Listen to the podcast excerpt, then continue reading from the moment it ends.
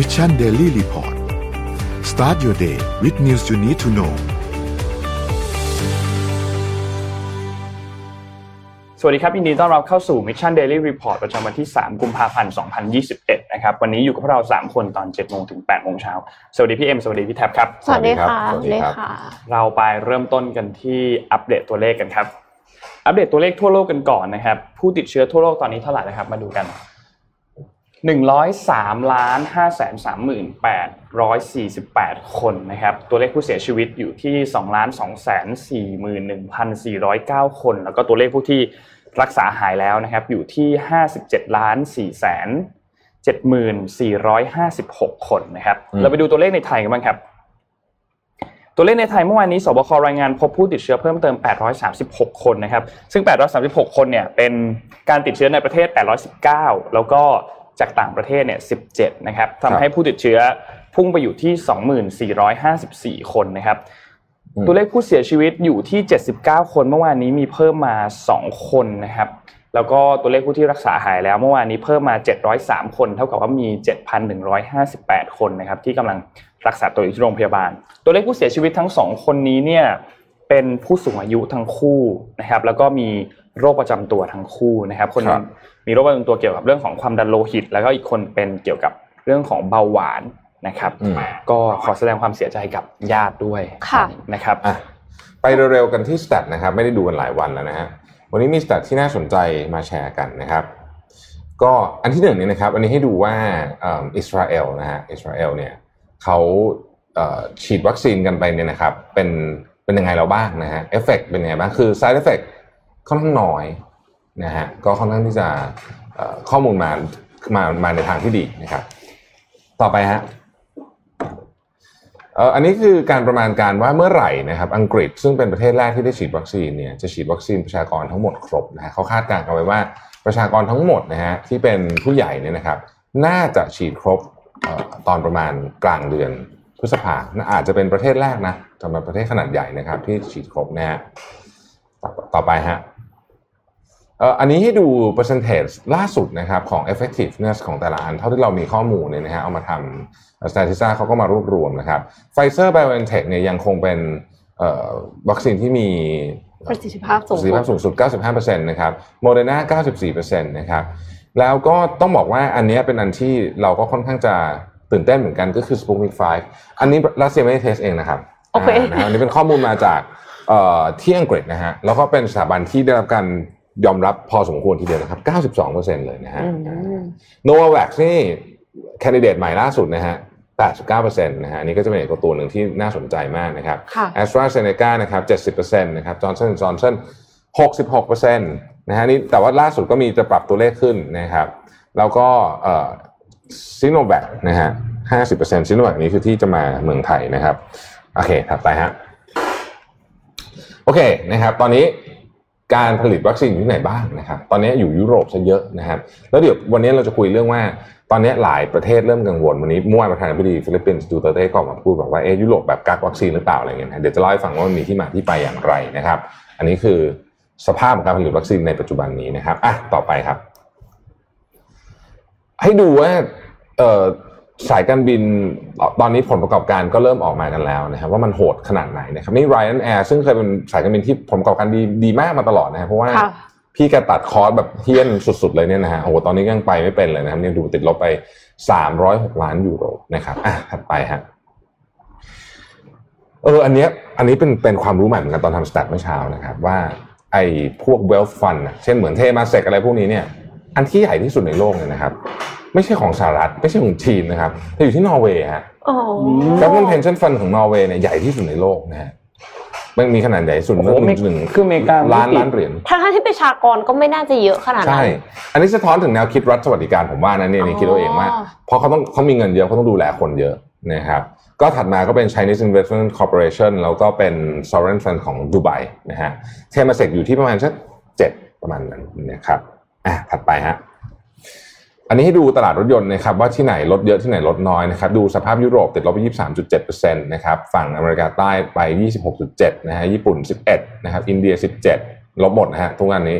รัสเซีย 9 จีนลบน้อยสุดก็คือ6%นะครับไปต่อเลยฮะนี่ช่วงนี้ EV ขายดีใช่ไหมฮะปรากฏว่าพอ EV ขายดีปุ๊บนะฮะพวกวัตถุดิบพวกนี้ที่เป็นโลหะต่างๆเนี่ยนะครับ ก็มีความต้องการสูงขึ้นมาทันทีเลยนะครับ อย่างนิกเกิลอลูมิเนียมนี่เพิ่ม 14 เท่านะฮะอะไรอย่างนี้เป็นต้นนะครับอืมเพราะมันต้องมาใช้ทำพวกแบตเตอรี่พวกอะไรพวกนี้คอมโพเนนต์ค่ะนะฮะถัดไปฮะหมดแล้วเหรอฮะอ้าวโอเคโอเคอะค่ะเออกลับมาที่เรื่องใกล้ตัวเราก่อนเลยแล้วกันนะคะครับเมื่อเช้านนท์เดินมาถึงบอกว่าน้ำประปาเค็มเค็มรู้สึกมากเหมือนกันค่ะ ขอภาพ ขอภาพ M6 เลยค่ะ คือมาดูกันนะคะว่ามันเกิดอะไรขึ้นนะคะเอ่อพีพีทีวีค่ะ รายงานว่า ช่วง 28 มกราถึง 2 กุมภาแปลว่าวันนี้มันควรจะเลิกเค็มนะคะ ส่งผลมี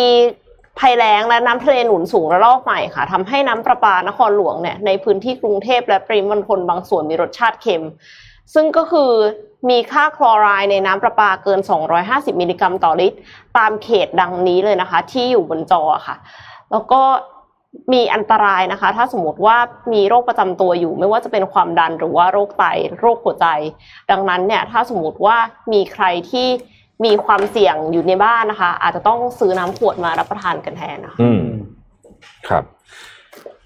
ก็เค็มจริง ๆ เค็มแบบว่าจริงๆอืมเค็มมากเหมือนๆเหมือนดื่มน้ำเกลือค่ะใช่ใช่ใช่เหมือนดื่มน้ำเกลือจริงครับ ก็อะระมัดระวังด้วยสำหรับใช่คนที่เป็นกลุ่มเสี่ยงเนาะขออนุญาตพาทุกท่านไปที่เอ่อ ข่าวรอบโลกเร็วๆนะครับ แล้วก็จะขออนุญาตพาไปที่เมียนมานะครับเอารอบโลกเร็วๆก่อนนะครับ วันนี้นะครับเอ่อเมื่อวานสิเมื่อวานนะครับ เมื่อวานนี้เนี่ยจอร์ n สันจอร์ s สันขอยื่นขึ้นทะเบียนวัคซีนนะครับในประเทศไทยเรียบร้อยแล้วนะครับ ซึ่งรองเลขาธิการของอย.ก็ออกมาบอกว่าน่าจะใช้เวลาประมาณ 30 วันนะครับครัหบลังจากที่เอกสารทั้งหมดได้ส่งเรียบร้อยนะครับ Panasonic เมื่อวานนี้นะฮะเราบอกว่าเขาออกจากธุรกิจที่ไม่ค่อยกำไรเท่าไหร่นะครับ ก็เลยทำให้จริงๆ Panasonic เนี่ย หลังจากที่ดูงบปีที่แล้วเนี่ยนะครับกำไรเพิ่มขึ้นอย่างน่าสนใจนะฮะเหตุผลก็มาจากพวกเอ่อการขยายตัวของ Home Appliances ก็คืออมของใช้ในบ้านนะเขาทำเยอะใช่ไหมค่ะช่วงนี้ก็ Work ก็ขาย from ดี home Work from home ต่างๆนานานะครับเวียดนามครับเวียดนามน่าเป็นห่วงนะครับเมื่อวานนี้เนี่ยเวียดนามมีการรายงานผู้ติดเชื้อ 276 คนใน 10 เขตด้วยกันนะครับอืมซึ่งเวียดนามเนี่ยนิ่ง ๆ มาหลายเดือนแล้วนะค่ะนะครับแล้วก็ตระกูลที่เจอเนี่ยเป็น British variant โอ้ เป็นสายสายที่ติดเร็วนะฮะของอังกฤษด้วยนะครับโตเกียวเมื่อวานนี้นะครับ556 คนนะครับซึ่งถือว่าเป็นสัญญาณที่ดีนะเพราะว่าเอ่อเป็น 5 วันติดต่อกันแล้วที่ที่ผู้ติดเชื้อต่ำกว่า 1,000นะครับอย่างไรก็ดีอย่างไรก็ดีนะครับ รัฐบาลญี่ปุ่นเนี่ยประกาศนะฮะสภาวะฉุกเฉินต่อนะต่ออายุสภาวะฉุกเฉินเนี่ยถึงวันที่ 7 มีนาคมนะครับใน 10 เขตด้วยกัน ซึ่งรวมถึงโตเกียวโอซาก้าและเกียวโตนะครับครับคำถามคือตัวเลขดีขึ้นทำไมต้องประกาศด้วยนะฮะ รัฐมนตรีเศรษฐกิจของญี่ปุ่นก็ออกมาบอกว่าแม้ว่าตัวเลขจะดีขึ้นแล้วก็จริงเนี่ย แต่ว่าระบบสาธารณสุขคือจำนวนเตียงอะไรต่างๆนานาเนี่ยมันยังไม่พออยู่ดี เพราะฉะนั้นก็ต้องมีความจำเป็นต้องประกาศต่อนะครับ อินเดียนะครับถือเป็นข่าวดีเมื่อวานนี้ตัวเลขผู้ติดเชื้อเนี่ยต่ำกว่าหมื่นแล้วนะฮะ8,600แล้วนะครับ หลังจากที่เรารายงานมาแบบเจ็ดหมื่นแปดหมื่นเมื่อสักสองสามเดือนที่แล้วนะครับ ตอนนี้ก็ตัวเลขก็ดูเหมือนจะควบคุมได้มากขึ้นนะครับ ตัวเลขผู้ติดเชื้อรวม10ล้าน7แสน7หมื่นคนนะครับเอิ่ม จีนนะฮะมี 30 เคสนะครับจีนตอนนี้เขาเป็นห่วงมาก เพราะว่าตรุษจีนแล้วนะครับเริ่มเดินทางกันแล้ว แต่ว่าตัวเลขของการเดินทางเนี่ยลดลง 75%ในแทบทุกโหมดของการเดินทางนะครับเทียบเทียบกับปีที่แล้วนะฮะอืมเอ่อตัวเลขของการเจริญเติบโตของเศรษฐกิจของสหรัฐมาแล้วนะครับ Congressional Budget Office นะครับคาดการณ์ว่าปีนี้นะฮะเศรษฐกิจสหรัฐจะโต 4.6%ถือว่าเยอะทีเดียวนะครับ หลังจากที่ปีที่แล้วเนี่ยหดตัวไป 3.5%นะครับ ประธานาธิบดีของฟิลิปปินส์นะครับดูเตอร์เต้เนี่ยได้ออกมากล่าวหา EU ต้องใช้คำว่ากล่าวหาเลยนะ เพราะว่าในข่าวเขียนคำว่า accuse นะฮะว่า EU เนี่ยเอาวัคซีนโควิด -19 เนี่ยเป็นตัวประกันนะฮะเป็นตัวประกันโดยเฉพาะกำลังพูดถึงการ export ของ AstraZeneca นะครับแล้วก็บอกว่าเอ่อตอนนี้เนี่ยสิ่งที่ทำก็คือใครใครจ่ายเงินเยอะสุดก่อนได้ของไปก่อนนะฮะ อันนี้ก็เป็นสิ่งที่ดูเตอร์เต้ซึ่งซึ่งก็ห้ามมากๆอยู่แล้วนะประธานาธิบดีคนนี้เนี่ยเอ่อเราเอ่อออกมากล่าวหา EU นะครับเดี๋ยวเดี๋ยวเดี๋ยวเชื่อว่าเรื่องวัคซีนเนี่ยมันยังไม่จบแค่เนี้ยมีอีกเยอะค่ะนะฮะครับมหากาพย์มหากาพย์แน่นอนพาไปที่เอ่อเมียนมานะครับเมียนมาเมื่อวานนี้บลูมเบิร์กนะฮะมีสกู๊ปประมาณหนึ่งนะครับบอกว่า12 burning questions about Myanmar coup answered นะครับ12คำถามเรียกว่าเป็น FAQ ได้ไหมนะฮะของการทำรัฐประหารครั้งนี้นะครับ เราตอบให้นะฮะประมาณนี้นะครับ เอาสไลด์ของ Bloomberg ขึ้นมานิดหนึ่งได้ไหมฮะ อันนี้เป็นเป็นความตั้งใจของพี่ใหม่ว่าพี่จะลองทำสรุปแบบนี้แล้วแปลเป็นภาษาไทยสั้น ๆ หัวข้อนะครับอืมดูว่าจะได้คนผู้ฟังจะได้ตามง่ายขึ้นชอบไม่ชอบไงบอกด้วยนะฮะ ถ้าชอบจะได้ทำต่อไม่ชอบจะได้ไม่ทำเพราะเหนื่อยนะฮะโอเคอะเราไปกันเลยนะฮะข้อที่หนึ่งครับ เกิดอะไรขึ้นที่เมียนมานะฮะอ่าเกิดอะไรขึ้นที่เมียนมานะครับก็อย่างที่เราทราบกันนะครับ ก็มีการทำเรียกว่ายึด เอาถ่ายโอนอำนาจแล้วกันนะครับ จากเอ่อรัฐบาลพลเรือนไปอยู่ที่ทหารนะครับ ข้อที่สองครับ เอ๊ะ จะมาถาวรไหมอืมนะครับ จะอยู่นานหรือเปล่าอะไรต่างค่ะๆเหล่านี้นะครับคำตอบคือตอนนี้ยังไม่รู้ อย่างน้อยหนึ่งปีอะอย่างน้อยอย่างน้อยหนึ่งหนึ่งปีปี อย่างน้อยหนึ่งปี แต่ที่น่าสนใจก็คือว่าบลูมเบิร์กเขาคาดการณ์ว่า เดี๋ยวต้องมีซื้อเวลาต่อแน่นอน เพราะว่าเงื่อนไขของเอ่อการรัฐประหารครั้งนี้เนี่ยมันไม่หายไปในหนึ่งปีหรอก ค่ะนะครับใครอยากอ่านคำถามภาษาอังกฤษอยู่ข้างบนมุมนั้นนะฮะสามครับท่าทีของสหรัฐอเมริกาเป็นไงบ้างก็ท่าทีก็ออกมาหลายรอบแล้วนะครับครับอ่าไบเดนก็ขู่ว่าจะ sanction ล่าสุดก็บอกว่าจะใช้มาตรการที่เหมาะสมนะครับต่างๆ นานา ซึ่งเอ่อสหรัฐอเมริกานี่แหละ น่าจะเป็นคนที่ขึงขังที่สุดละในเรื่องนี้นะครับตอนนี้ก็ยังถือว่าเอ่อไม่ได้ไม่ได้รุนแรงเกินคาดการณ์แล้วกันใช้คำนี้นะครับของอ่าบลูมเบิร์กนะครับสี่ครับ ทหารจะเอาอะไรนะฮะทหารจะเอาอะไรนะฮะก็ก็คือจริง ๆ เนี่ยต้องต้องบอกว่ามันมีหลายมิติมากๆนะครับ คือถ้าเกิดว่าเราทำความเข้าใจของโครงสร้างของทหารในในเมียนมาเนี่ยเราอาจจะเข้าใจเรื่องนี้มากขึ้นนะครับทั้งสองท่านรู้ไหมครับว่าเอ่อกองทัพเนี่ยมีบริษัท จริง ๆ คือแบบจริงจังเลยอะไม่มีไม่มีไม่มีเขินนะคือตั้งเป็นแบบจริงจังทำธุรกิจจริงจังทำธุรกิจเทเลคอมทำธุรกิจอะไรอย่างเงี้ยเยอะแยะมากมายกับกองพลังงานต่างๆนานาเหล่านี้เนี่ย เพราะฉะนั้นเนี่ยนะครับมันเอ่อมันจึงมีเรียกว่ามีสเต็กอะมีค่ะเขาเรียกอะไรเดิมพันสูงมากๆนึกถึงจีนนิดนึงอะเอ่ออันแต่วันนี้ทำโดยกองทัพนะอันนั้นก็ยังทำโดยพรรคคอมมิวนิสต์ใช่ไหมอันนี่ทำโดยกองทัพเลยนะครับ เช่นแบบประประธานบริษัทเป็นนายพลอะไรอย่างเงี้ยประมาณนั้นเลยนะฮะบริษัททำแข่งกับเอกชนนี่แหละนะครับค่ะจริงๆไม่ใช่ทำแข่งกับเอกชนหรอกก็คือ ต้องบอกว่านักธุรกิจใหญ่ ๆ ทั้งหลายในพม่า ถ้าเราไปดูจริงๆ ก็จะมีสายสัมพันธ์ที่แน่นแฟ้นสุดๆเลยกับกองทัพนะฮะก็นี่แหละฮะก็คือ คือเหมือนกับตอนนี้เนี่ย เนื่องจากว่าเสียงของเสียงของ NLD เนี่ยมันเยอะมากใช่ไหมค่ะเขาก็เลยกังวลว่า เอ๊ะอำนาจต่างๆนานาที่เขาเคยมีนะครับ เช่นเอ่อตำแหน่งเก้าอี้ในสภานะครับเอ่อสองร้อยห้าสิบเอ้ยไม่ใช่ยี่ห้าเปอร์เซ็นต์ ยี่ห้าเปอร์เซ็นต์ใช่ไหมก็นี่สภาที่ฐานฐานแต่งตั้งยี่ห้าเปอร์เซ็นต์เนี่ยแล้วก็ตำแหน่งรัฐมนตรีต่างๆนะครับรัฐมนตรีกิจการชายแดนรัฐมนตรีมหาดไทยรัฐมนตรีกลาโหมเนี่ย มันจะสั่นคลอนไหมค่ะอ่านะครับ โอเคนะฮะทีนี้ข้อต่อไปฮะเรื่องนี้เรื่องนี้ประชาคมโลกมากจับตาสุดๆ ทุกคนจำเรื่องปัญหาเรื่องโรฮิงญาได้นะครับค่ะบลูมเบิร์กก็ตั้งคำถามว่าเฮ้ยปฏิวัติแล้วจะเกิดอะไรขึ้นต่อโรฮิงญานะครับคำตอบคือ ไม่ใช่ข่าวดีแน่อืมๆนะฮะไม่ใช่ข่าวดีแน่ๆเอ่อเพราะว่าก่อนหน้านี้เนี่ยทหารนี่แหละ ก็เป็นคนที่ถูกกล่าวหาว่าใช้ความรุนแรงต่างๆนานากับโรฮิงญาเอ่อบางคนเขาถึงใช้ใช้คำว่า genocide คือการ genocide คือฆ่าล้างเผ่าพันธุ์นะแปลตามตรงตัวแต่ว่า อันนี้ก็มีการถกเถียงกันว่าเอ้ยมันไม่ใช่อย่างงู้นอย่างนี้ อย่างไรก็ดีเนี่ย ไม่ใช่ข่าวดีแน่ๆนะครับอินเทอร์เน็ตในรัฐยะไข่เนี่ยนะฮะปกติก็ค่อนข้างจะ restricted อยู่แล้วตอนเนี้ย restricted สุดๆไปเลยโหนะฮะก็ต้องติดตาม ข้อที่ 6 ครับ ผมว่าเรื่องนี้คนสนใจเยอะองซานซูจีอยู่ไหน อืมและปลอดภัยหรือไม่นะฮะคำตอบคือ คาดการณ์ว่าอยู่ที่บ้าน ค่ะนะฮะก็คือถูกควบคุมตัวอยู่ที่บ้านนะครับ และถึงตอนนี้ไม่มีสัญญาณอะไรที่บอกว่าไม่ปลอดภัยนะฮะก็คงจะปลอดภัยอยู่นะครับค่ะขอให้เป็นอย่างนั้นนะฮะข้อที่ 7 ครับ เรื่องนี้ส่งผลต่อประเทศเพื่อนบ้านเช่นประเทศไทยอย่างไรเขาเขียนไทยแลนด์เลยนะในเนี้ยนะฮะอืมก็บอกว่าไม่ค่อยแน่ใจเหมือนกันนะครับ ประเทศต่างๆเนี่ยยังออกมาแสดงท่าทีไม่เยอะนะฮะ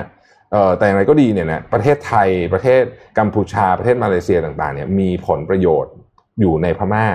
เยอะพอสมควรค่ะนะครับมีธุรกิจมีธุรกิจโรองยู่ไฟเยฟ้าอะมากมีเยอะมาก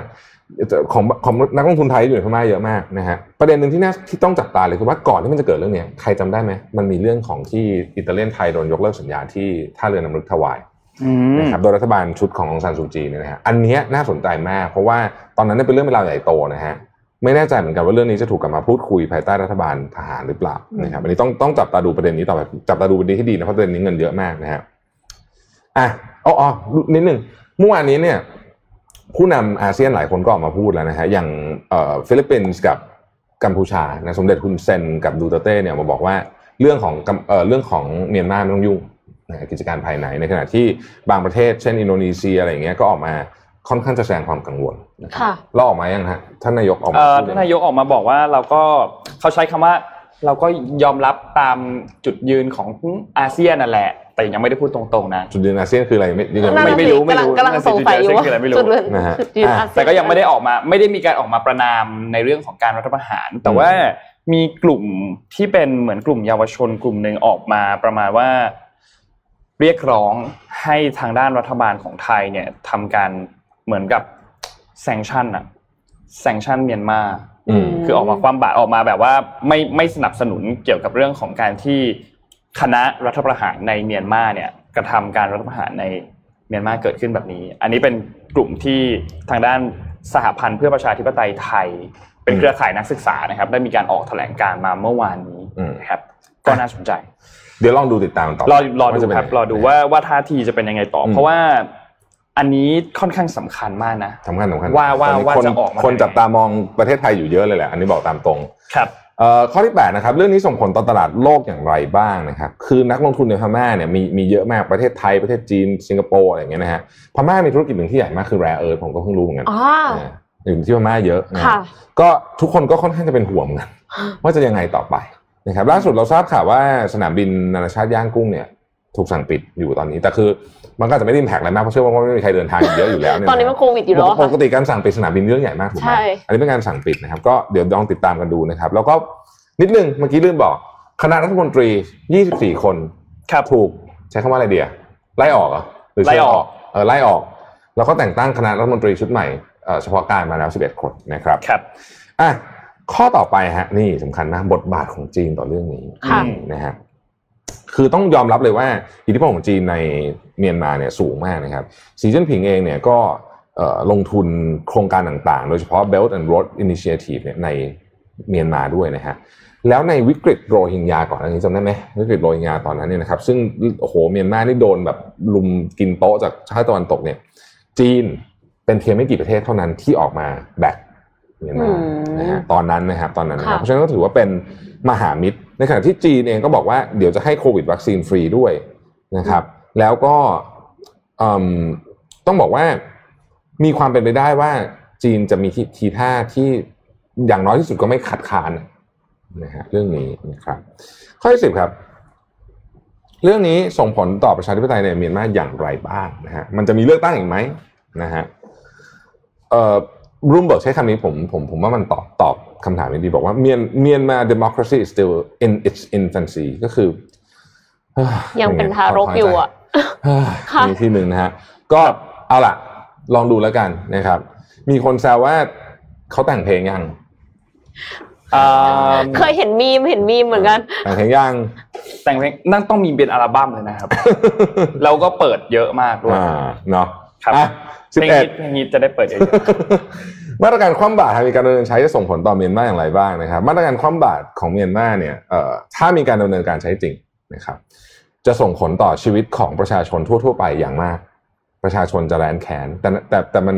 ตลกร้ายนะเขาเขียนอย่างนี้บอกว่า แต่ไม่ค่อยหามพวก military elite หรอกอยู่ได้สบายไม่ต้องห่วงอืมเพราะว่าเอิ่มเขามี reach ใน local economy เยอะมากอืมอย่างน้อยคือยังยังยังอยู่ได้สบาย แล้วอย่างที่บอกนะครับว่า ทหารในเมียนมาเนี่ยเกี่ยวข้องกับธุรกิจเยอะมากๆนะค่ะอืมเพราะฉะนั้นนี่อาจจะเป็นจุดที่ทำให้สหรัฐต้องคิดหนักจริงๆนะถ้าจะ sanction มันจะกลายไปกระทบคนทั่วๆไป ใช่ แล้วไอ้คนที่อยากจะให้กระทบดันไม่กระทบอะไรแบบเนี้ยนะครับ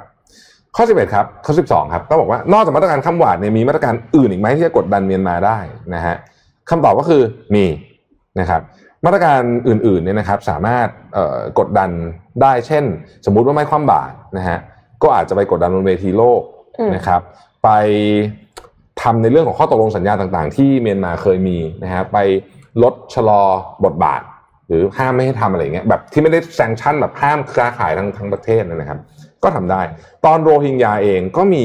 ความพยายามทำนองนี้อยู่เหมือนกันค่ะตอนเคสโรฮิงญานะครับ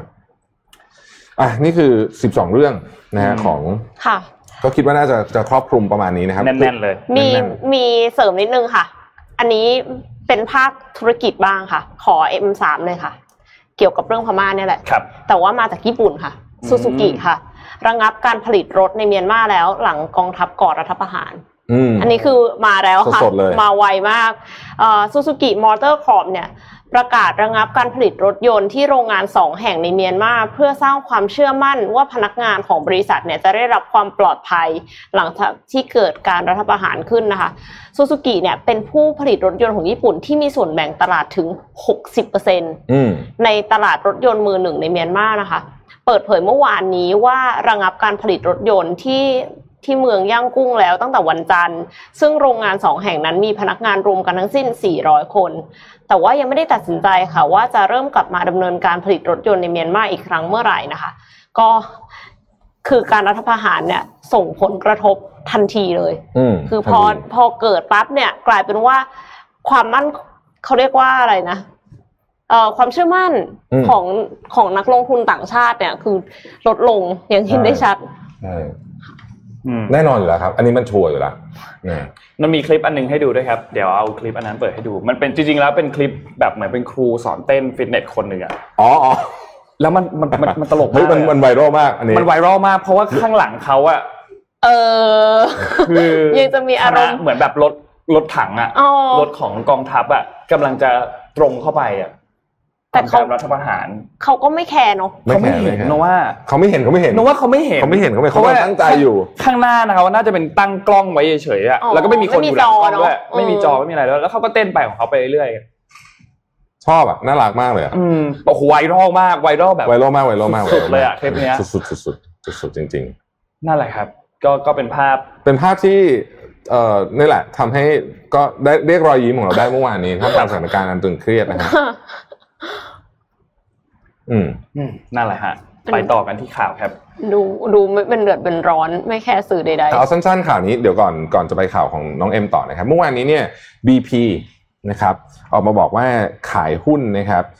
20%ในโอมันแก๊สนะฮะให้กับปตทนะครับให้กับกลุ่มปตทของประเทศไทยนะครับเป็นการ diversify portfolio มูลค่า 25,000 ล้านเหรียญของ BP ๆนะครับโอ้โหอ่านะฮะก็อันนี้มาเงียบค่ะๆนะมาเงียบๆนะครับ 2,600 ล้านเหรียญสหรัฐนะฮะมูลค่านะครับหืมอืมนะฮะขายให้กับปตทนะครับ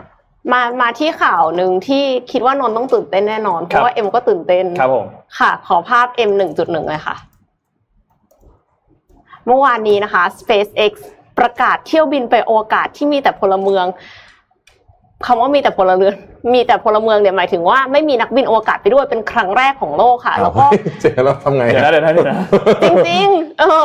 ในปีนี้ค่ะ ใน quarter สี่ใช่ไม่มีไม่มีนักบินอวกาศจริงเพราะว่านักบินอวกาศอะเขาบอกว่าเขาจะควบคุมอยู่บนพื้นโลกwork from home เหรอ work from home ครับนักบิน work from home เหรอก็คือเอ่อไฟลท์เนี่ยนะคะ ชื่อ Inspiration 4ค่ะ ซึ่งก็คือซึ่งก็คือ URL เลย เดี๋ยวจะบอกว่า URL เนี้ยมันมีความสำคัญยังไงครับสำหรับพวกเรานะคะ เพราะว่าอ่าโอเค Inspiration 4เนี่ยเป็นเที่ยวบินท่องอวกาศเชิงพาณิชย์เที่ยวแรกนะคะ ที่จะพาผู้โดยสารที่ไม่ได้เป็นนักบินอวกาศขึ้นไป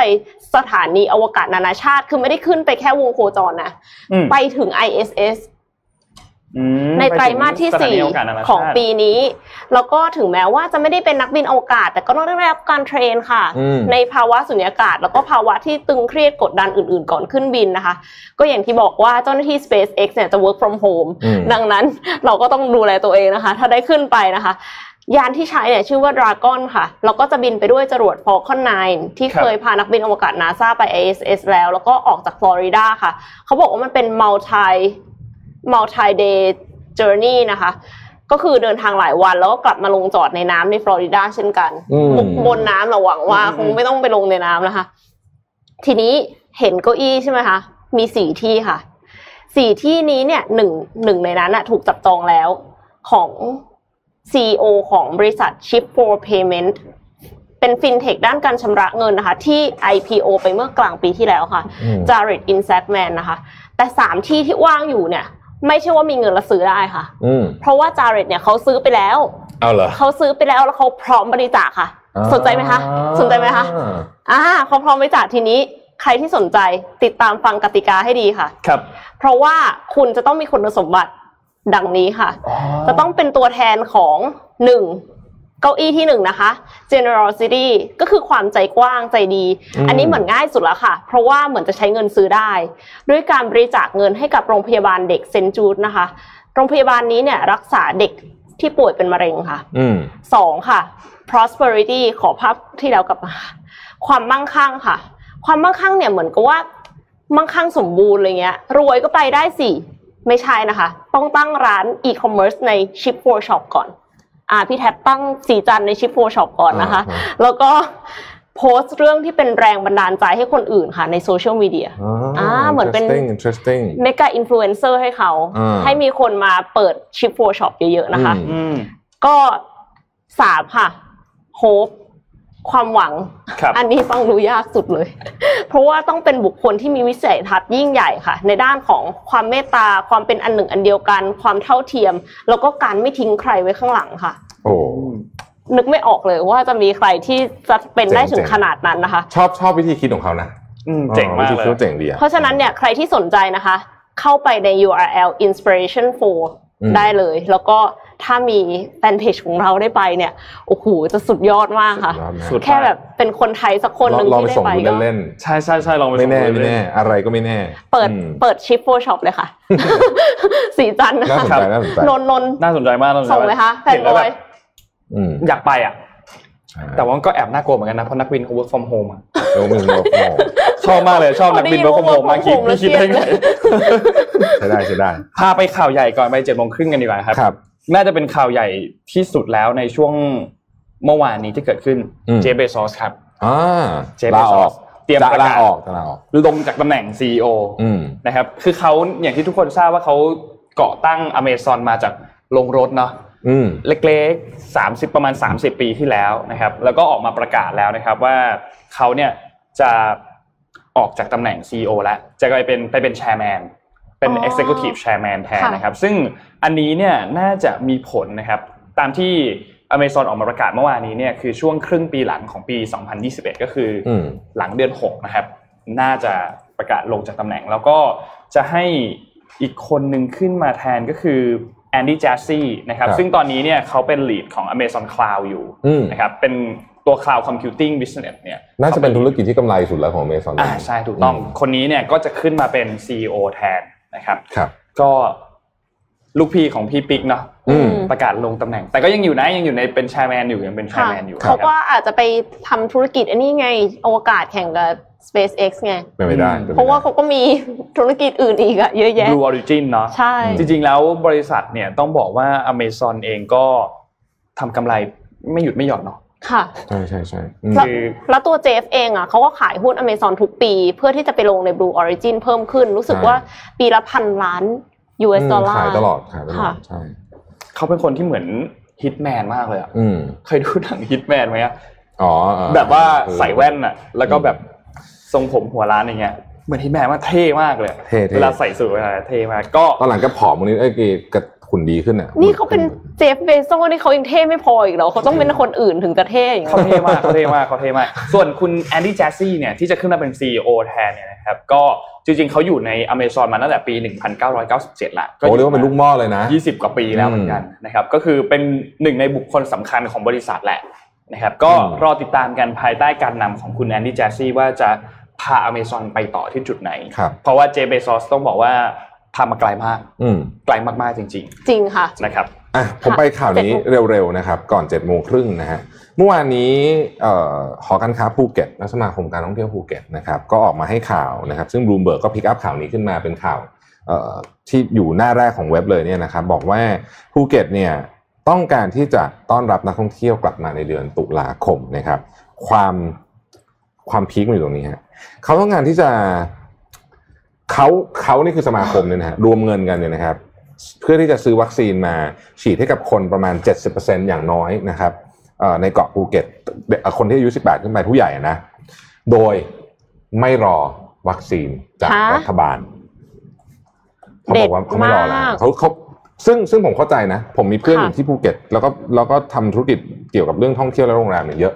เขารู้สึกเขารอไม่ไหวแล้วจริงๆ นะครับภูเก็ตนี่หนักมากๆถ้ารอจะเจ๊งก่อนโโหหนักหนักจริงๆนะครับเพราะฉะนั้นเนี่ยเขาเลยบอกว่าเมื่อฉีด local population ได้หมดแล้วเนี่ยคนที่เป็นนักท่องเที่ยวที่เดินทางมาที่ภูเก็ต แล้วฉีดวัคซีนแล้วด้วยนะต้องฉีดวัคซีนนักท่องเที่ยวนะครับจะไม่ต้องกักตัว 14 วันครับนี่คือความพยายามของสมาคมการท่องเที่ยวภูเก็ตและหอการค้าภูเก็ตที่จะทำไงก็ได้อะครับให้กลับมาเปิดใหม่ให้ได้นะครับค่ะเพราะภูเก็ตมีสภาพเป็นเกาะ สามารถควบคุมการเข้าออกได้อย่างดีอืมคือคุณสามารถปิด คือคือคุณควบคุมได้ง่ายอะนะฮะมันไม่ค่ะมีมันไม่มีเขตต่อคงไม่ว่ายน้ำกันมา คงไม่ว่ายน้ำกันมาถูกต้องนะฮะเพราะฉะนั้นภูเก็ตเนี่ยโมเดลเนี้ยผมว่า work ค่ะนะผมว่า work แล้วก็ภูเก็ตเองเนี่ยสนามบินนานาชาติภูเก็ตเนี่ยนะครับเอ่อโดยปกติก็มีเครื่องบินบินตรงมาจากสแกนมาจากอะไรทุกหลาย ๆ ที่อยู่แล้วเนี่ยนะฮะมีความพร้อมในการรับนักท่องเที่ยวจากทั่วโลกโดยที่ไม่จำเป็นจะต้องแวะเข้ากรุงเทพมหานครก่อนเลยนะครับคือทุกอย่างพร้อมมากๆเพราะฉะนั้น อันเนี้ยก็เป็นจะบอกว่าเป็น local คือทั้งทั้งทั้งหน่วยงานภาครัฐ local และเอกชน local เนี่ยเขาเขาเขาจับมือบอกว่าให้เขาเขารอไม่ไหวจริงๆอืมนะฮะก็จะมารอนั่นคงไม่ทันนะครับ แปลว่า ใช้เงินไม่น้อยนะอืมใช้เงินไม่น้อยนะงบประมาณประมาณเท่าไหร่อะคะไม่เดี๋ยวเดี๋ยวต้องไปคำนวณแต่ว่าไม่ไม่น้อยอะฮะไม่น้อยเพราะว่าเขาฉีดประชากรอย่างน้อยเจ็ดสิบเปอร์เซ็นต์เยอะนะครับเยอะอืมนะฮะก็ติดตามต่อไปว่าจะเป็นยังไงนะฮะ ก่อนเจ็ดโมงครึ่งมีข่าวเล็กๆอีกอันหนึ่งเหมือนกันอืมคือเมื่อวานนี้ที่ประชุมครมครับมีการอนุมัติให้มีการแก้ไขกฎกระทรวง เกี่ยวกับเรื่องของแผ่นป้ายทะเบียนรถครับอ่าอ๋อเออใช่ใช่ใช่คืเป็นชื่อคนอะนะตอนนี้เราสามารถที่จะใส่พวกแบบเป็นอักษรพิเศษเข้าไปได้ เช่น พวกใส่ตัวสระได้ ใส่วรรณยุกต์ได้ ใส่ตัวเลขได้พูดง่ายๆก็คือทำเป็นชื่อได้อะครับอืมพี่พี่บอกเลยนะว่าพี่ไม่มีทางทับหนึกขาดแบบว่าอย่างนี้ไหมครับแท็บไม่ใช่แท็บมิชชั่นเลยโรมิไม่มิชชั่นเลยใส่ได้นะไม่ทำด้ไม่มีหดทางนะไม่มีทางทำอันนี้เนี่ยด็ดขาดก็ก็คือก็จะสามารถที่จะใส่ชื่อใส่อะไรได้ ก็เท่ดีนะอืมแต่ว่าแต่เราว่าก็ไม่แต่ได้ว่าอยากนะให้เขารู้ว่าเป็นรถเราหรือเปล่านะถ้าใช่สมมติว่าเกิดมีศัตรูขึ้นมาเนี่ยเขามาแบบทุบรถเรานี่คือแย่เลใช่ยเรียบร้อยเลยอืมกรีดรอบรถเลยอืมก็เป็นการน่านนท์คิดว่าน่าจะเป็นหนึ่งในทางเลือก ให้กับใครหลาย ๆ คน แล้วก็อีกอันหนึ่งก็คือมันจะสร้างรายได้ที่นำเข้ากองทุนเพื่อความปลอดภัยในการใช้รถใช้ถนนด้วยอืมพวกป้ายทะเบียนประมูลทั้งหลายครับนะครับ ก็จะเป็นอะอีกอีกหนึ่งทางเนาะก่อนจะมาพึ่งขอข่าวประชาสัมพันธ์นิดนึงได้ครับ ตอนนี้เรามีรายการใหม่ที่จะมีทุกอาทิตย์นะครับ ก็คือ Mission Review ทำไมเราวิถึงหาเรื่องทำรายการเยอะครับผมก็รีวิวของอะรีวิวของนะฮะก็ป้ายยาติดตามติดตามป้ายยาใช่ป้ายยาเรียกว่ารายการป้ายยาก็ได้นะครับเออแล้วก็สนทนาหาธรรมนะครับ สัปดาห์นี้เนี่ย เอ่อคุยเรื่องเบาๆคุยเรื่องความมักง่ายของคนไทยนะครับเป็นเรื่องเบาๆแต่อีกสองสัปดาห์ครับเป็นเรื่องน่าสนใจมาก สัปดาห์แรกก็คือเรื่องของประวัติศาสตร์การรัฐประหารนะฮะอันนี้เป็นตอนสัปดาห์สัปดาห์สัปดาห์หน้านะครับค่ะประวัติศาสตร์การรัฐประหารนะครับ ต้องรีบฟังนะคะใช่อะถูกถูกครับ ส่วนอีกตอนหนึ่งนะครับก็คือว่ากลโกงการเลือกตั้งในประเทศวากันดาไม่ไม่ไม่ในประเทศวากันดานะในครับวากันดานะเป็นประเทศสมมุติ ครับเราครัก็บจะเล่าเชิงลึกเลยนะซึ่งเดี๋ยวนนท์ไปคุณโทมัสจอยด้วยนะตอนเนี้ยอ่าใช่โดยมีคุณโทมัสเนี่ยเอ่อจะเข้ามาให้ detail นะครับว่าที่วากันดาครับเนี่ยเขามีกลโกงการเลือกตั้งอย่างไรนะครับก็ติดตามสนทนาหาธรรมกันด้วยนะฮะครับ แนะนำว่า on ปุ๊บดูเลยนะครับใช่ใช่ใช่ใช่ใช่เพราะถ้าช้ากว่านั้นไม่รู้ว่าจะเกิดอะไรขึ้นอ่าครับนะฮะ on ปุ๊บให้รีบดูครับครับอะเราไปเจ็ดโมงครึ่งกันดีกว่าครับนะเจ็ดโมงครึ่งครับพักมั่งนะโอเค คือ Time Magazine เล่มนี้เนี่ยนะครับนี่อยู่นี่ นี่นะฮะก็เอ่อเป็น Time Magazine เล่มที่ผมเพิ่งได้มาล่าสุดนะครับไม่ใช่ล่าสุดแล้วก่อนล่าสุดเนี่ยนะครับในนี้เขาพูดถึง destination 2030 ก็คือว่า 2030 เนี่ยพวกเราจะไปไหนกันนะครับ 9 ปีต่อจากนี้เป็นช่วงเวลาที่สำคัญมากสำหรับมนุษยชาตินะครับ ผมค่ะเอา 8 นักคิดนะครับ activist ที่ให้สัมภาษณ์กับ Time ว่าเขาคิดว่าเรื่องอะไรเป็นประเด็นที่สำคัญที่สุดนะครับ คนที่หนึ่งครับ แองเจลิน่าโจลีครับแองเจลิน่าโจลีบอกว่า tackle the climate crisis before we run out of time นะฮะเวลาเราใกล้หมดแล้ว ถ้าเราไม่จัดการเรื่องนี้นะครับเราจะไม่มีเวลาเหลือในการจัดการ ตอนนี้แองเจลิน่าโจลีบอกว่าข้อมูลต่างๆ แสดงให้เห็นแล้วว่าโลกเรากำลังเดินทางสู่การเพิ่มขึ้นของอุณหภูมิที่ 3 องศาเซลเซียส นับจากหลังปฏิวัติอุตสาหกรรมไม่ใช่ 1.5 หรือ 2 ตามที่เราวางแผนกันไว้ก่อนหน้านี้ด้วยซ้ำค่ะเพราะฉะนั้น condition ต่างๆ ที่มา มันจะทำให้เกิดอะไรขึ้นครับ extreme weather มันไม่ได้แค่มีพายุ มันไม่ได้แค่มีน้ำท่วม แต่มันหมายถึงการย้ายถิ่นฐานของคนหลายล้านหลายสิบล้านคน ซึ่งมันก็จะก่อให้เกิดปัญหาความตึงเครียดเรื่องของภูมิรัฐศาสตร์ต่างๆ เข้าพรมแดนยังไงอะไรต่างๆนานานะครับ การขาดแคลนอาหาร การขาดแคลนน้ำสะอาด เรากำลังจะหมดเวลาที่จะแก้ปัญหาเรื่องนี้แล้วนะครับ speed แล้วก็ scale คือสิ่งที่อังเจลิน่าโจลี่บอก ต้องทำทั้งสองอย่างเร็วด้วย แล้วต้องใหญ่ด้วย คือมาทำจุ๊บจุ๊บจิ๊บจิ๊บอย่างเงี้ยไม่มีทางได้แล้วนะครับ สิ่งที่น่าสนใจก็คือว่ามีนักเอ่อเอ่อนัก activist คนหนึ่งเนี่ยนะครับชื่อคุณเอ่ออุมารูอิบราฮิมเนี่ยบอกไว้ ซึ่งแอนเจลิน่าโจลี่เขา quote มาบอกว่า there is no vaccine against climate change อืมถ้าคุณคิดว่าวิกฤตโควิดใหญ่แล้ว วิกฤต climate change ซึ่งมันมาแล้วเห็นชัดๆอยู่แล้วมันมาแน่ๆเนี่ยใหญ่กว่าเป็นสิบเป็นร้อยเท่านะครับ นี่คือแองเจลิน่าโจลี่นะครับ คนที่สองครับ ดรแลรี่บริลเลนนะฮะดรแลรี่เนี่ยก็เป็นเอ่อเป็น CEO ของ Pan Defense Advisory แล้วก็เป็นนักระบาดวิทยานะครับ ดรแลรี่บอกว่าเราจะแก้ปัญหาเนี่ยก่อน 2030 ของโลกได้เนี่ยมีทางเดียว เราต้องหาวิธีการกลับมาเป็น sense of global unity ให้ได้ คือรื้อฟื้นความสัมพันธ์ระดับโลกให้ได้ ยากเหมือนกันค่ะ ยากมาก ๆ คือหลังหลังสงครามโลกเนี่ยต้องเล่าย้อนประวัติศาสตร์ไปก่อนนะครับ เราเกิดองค์การขนาดใหญ่มากมาย ที่เป็นความร่วมมือระดับโลก เช่นสหประชาชาติอย่างเงี้ยนะครับค่ะนาโตอย่างเงี้ยนะ ซึ่งองค์กรเหล่านี้เนี่ยต้องบอกว่าอ่อนแรงลงไปเยอะมากนะครับนับจนถึงวันนี้ เพราะฉะนั้น การที่ทุกคนจะรักษาผลประโยชน์ของประเทศตัวเองเนี่ยแต่ปัญหาตอนนี้มันเป็นปัญหาระดับโลกทั้งสิ้นมันไม่สนใจหรอกว่าเส้นขีดพรมแดนของคุณจะอยู่ที่ไหนนะฮะการรักษาผลประโยชน์ตัวประเทศตัวเอง จึงยากลำบากมากที่จะแก้ปัญหาสเกลนี้ได้ค่ะอืมคนที่สามครับโฮเซ่อังเดรสนะครับเป็น founder of World Kitchen นะฮะ World Central Kitchen นะครับเขาก็บอกว่า invest in green stove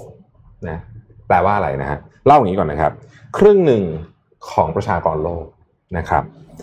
หุงหาอาหารด้วย open flame open fire อะคืออมจุดไฟอย่างนั้นอะแล้วก็ใช้เลยนะครับ แล้วก็ใช้ solid fuel ก็คือเอ่อเชื้อเพลิงที่เป็นของแข็งถ่านอะไรอย่างเงี้ยถ่านถ่านไม้นะฮะแล้วมันเกิดอะไรขึ้น คนเหล่านี้ส่วนใหญ่เป็นผู้หญิง แล้วก็ลูกๆของเธอที่เป็นลูกสาวด้วยนะครับ วันวันๆหนึ่งเนี่ยเด็กเหล่านี้ที่เป็นเด็กโดยเฉพาะเด็กผู้หญิงเนี่ยนะครับ ต้องใช้เวลาหลายชั่วโมง เพื่อที่จะออกไปหาฟืนอ๋อ เอามาใช้สำหรับการทำอืมอาหารของครอบครัว การออกไปหาฟืนอันตรายมาก มีเด็กจำนวนมากถูกคิดแนปถูกจู่โจม ถูกล่วงละเมิดต่างๆเนี่ยเยอะมากๆเลยนะครับ แล้วก็การใช้ฟืนเป็นเป็นเชื้อเพลิงเนี่ยมันก็ยิ่งทำให้ปัญหาของป่าของอะไรเนี่ยมีปัญหามากขึ้นรวมไปถึงเดี๋ยวก็เป็นแลนด์สไลด์ยาคือเรียกว่าเป็น negative loop แล้วกัน ดังนั้นในฐานะที่เขาเป็นเชฟเขาดูเรื่องอาหารใช่ไหมเขาบอกว่าจากมุมมองของเขาเนี่ยสิ่งที่ควรจะทำก็คือว่า เราจะต้องทำให้การหุงหาอาหารเนี่ยมันสะอาดมากขึ้นแล้วง่ายมากขึ้นทำให้เด็กเหล่านี้ กลับไปอยู่ในโรงเรียน กลับไปมีเวลาทำกันบ้าน กลับไปทำสิ่งที่ดีกับเขาแล้วคืนทั้งเรื่องสิ่งแวดล้อม แล้วก็ความปลอดภัยให้กับเด็กเหล่านี้ ซึ่งมีจำนวนหลายร้อยล้านคนทั่วโลกด้วยนะครับนี่ก็มุมมองของคนที่เป็นเชฟนะครับ คนที่สี่ครับ Darren Walker Darren Walker เป็น president ของ Ford Foundation Darren Walker บอกว่าอินเทอร์เน็ตต้องเป็นสิทธิขั้นพื้นฐานของมนุษยชน เพราะโอกาสอยู่ที่นั่น การเรียนรู้อยู่ที่นั่น เขาบอกว่าแค่สหรัฐอเมริกาประเทศที่ทุกคนคิดว่าเจริญมากๆแล้วเนี่ยตอนที่โควิดมามีเด็กเป็นล้านล้านคนนะครับ ไม่สามารถเรียนออนไลน์ได้เพราะไม่มีอินเทอร์เน็ตอืมอืม basic อย่างเขาบอกว่ารัฐบาลต้องทำงานร่วมกับ ISP ต้องทำงานร่วมกับ technology provider เพื่อทำไงก็ได้ให้ทุกคนสามารถเข้าถึงอินเทอร์เน็ตได้เหมือนกับน้ำกับไฟเลยแหละคือคิดดูว่าจะมี Wi-Fi บนดวงจันทร์แล้วอะใช่ แต่ว่า Wi-Fi บนโลกเนี้ยยังไม่ครอบคลุมแล้วก็ที่อเมริกาเลยด้วยนะเออนี่ที่อเมริกานะที่อเมริกาด้วยนะ ถ้าที่อเมริกายังไม่ครอบคลุมที่ไหนที่ที่อื่นก็จะยิ่งเหนื่อยนะครับ อีกท่านหนึ่งครับ คนที่ 5 ครับ Lynn Good ครับ Lynn Good เป็น CEO ของ Duke Energy นะครับลินกูดเนี่ยภาพถัดไปฮะลินกูด CEO ของ Duke Energy นะครับก็บอกว่าภายในปี 2030 เนี่ยรถทุกคันไม่ว่าจะเป็นรถส่วนบุคคลรถขนขนของเนี่ยต้องเป็น EV เหตุผล เพราะ transportation sector เป็นพาร์ทที่เป็นธุรกิจที่ผลิตไอ้พวก carbon emission เนี่ยเยอะที่สุด นะครับ นอกจากจะคือวิธีการแก้ปัญหาวิธีเดียวคือเปลี่ยนรถให้เป็น EV นะครับแล้วเขาพูดในฐานะประชาชนชาวอเมริกันบอกว่า มันเป็นธุรกิจที่จะสร้างงานเป็นแสนเป็นล้านงานให้กับให้กับเอ่ออเมริกเอ่อคนอเมริกันนะครับแล้วก็เป็นโอกาสที่จะทำให้ธุรกิจนี้ ซึ่งอเมริกาเนี่ยสูญเสียความเป็นผู้นำด้านธุรกิจ EV เนี่ยไปนานแล้วไม่นับเทสลานะไม่ไม่ใช่ EV รถยนต์ไปนานแล้วเนี่ยอืมเป็นโอกาสที่จะทำให้ธุรกิจนี้กลับมาอยู่ในประเทศได้นะครับ คนที่หกครับ คนนี้น่าจะรู้จักกันเป็นอย่างดีนะฮะ Christian Siriano นะครับบอกว่าเลิกใช้ fast fashion เถอะเหตุผลคนที่เป็นดีไซเนอร์นะครับเป็นคนที่มีที่บอกว่าฉันจะไม่ออกแบบชุดให้เมลานีทรัมป์นะนะคนนี้แหละนะฮะโอเค คนนี้ก็บอกว่า ลองนึกดูสิว่าทุกวันนี้เราซื้อของง่ายมากเพราะราคามันถูกเสื้อผ้าใช่ไหมครับค่ะแต่ในเสื้อผ้าที่เราซื้อนั่นน่ะนะครับใช้แป๊บเดียวอืมเราก็เลิกใช้ใช่มันไปอยู่ที่ไหนมันไปอยู่ที่บ่อขยะค่ะนะครับหกสิบเปอร์เซ็นของเสื้อผ้าเหล่านี้ทำมาจาก fossil fuel ซึ่ง มันไม่ย่อยสลายอะค่ะเพราะฉะนั้นเนี่ยเขาสนับสนุนว่า อยากให้คนเนี่ย แทนที่จะมีของสิบสิบชิ้นแล้วก็ใช้บ้างไม่ใช้บ้างเนี่ย ซื้อชิ้นเดียวที่จะใช้จริงๆแล้วใช้ให้นานๆดีกว่าค่ะนะครับ คนที่เจ็ดครับผมเอ่อ g t a n g e l y เรานะครับ คนนี้เป็น Times 2020 Kid of the Year นะครับ เป็นเอ่อบุคคลแห่งปีฝั่งเด็กนะครับ ซึ่งเธอก็บอกว่า อินเทอร์เน็ตเนี่ยจะมาช่วยในการเพิ่มความเท่าเทียมในการศึกษารัฐบาลต่างๆ ต้องทำเรื่องนี้อย่างจริงจังนะครับ เธอบอกว่าการศึกษาเนี่ยคือการเข้าถึงโอกาสมีเด็ก 258 ล้านคนที่เข้าไม่ถึงโอกาสนี้เลยนะครับอืมและที่เหลืออีกหลายร้อยล้านคนเนี่ยก็เข้าถึงแบบกระท่อนกระแท่น การที่จะไปสร้างอินฟราสตรักเจอร์สร้างถนนสร้างโรงเรียนเนี่ยมันใช้เวลานาน การจะผลิตครูก็ใช้เวลานาน แต่สิ่งหนึ่งที่ทำได้ก็คือเราสามารถใช้การสอนออนไลน์ เพื่อที่จะเอาคนที่เก่งที่สุดไปสอนเด็กทั่วโลก และเข้าถึง ทุกๆ พื้นที่บนโลกใบนี้ได้ ซึ่งก็คล้ายๆกับคนเมื่อกี้นะครับ คนที่เป็น president ของ Ford Foundation เธอบอกว่าในอนาคตเนี่ย visual learning AR และ hologram เนี่ยจะทำให้การเรียนอยู่ที่ไหนก็ได้ค่ะแล้วก็จะทำให้คำว่า level the playing field คือว่าทำให้มันเท่าเหเทีลื่ยอมมกันล้ำน้อยลงอะเออให้มันแบบช่วยมันมีความใกล้กันเข้ามานิดนึงนะครัฮะบไม่ใช่ว่าแบบโอ้โหคนนั้นก็เรียนดีมากนี่ก็ไม่มีจะเรียนจริงๆ อะไรอย่างนี้เป็นต้นนะครับคนสุดท้ายครับ Fresh w a n i g e r นะครับ Fresh w a n i g e r เป็น founder ของ African Leadership Academy นะครับเป็นบุคคลสำคัญคนหนึ่งในประเทศแอฟริกานะครับเขาบอกว่าเอออันนี้ก็เป็นความรู้ใหม่เหมือนกันนะฮะตอนนี้เทรนด์ของแอฟริกาคือเป็น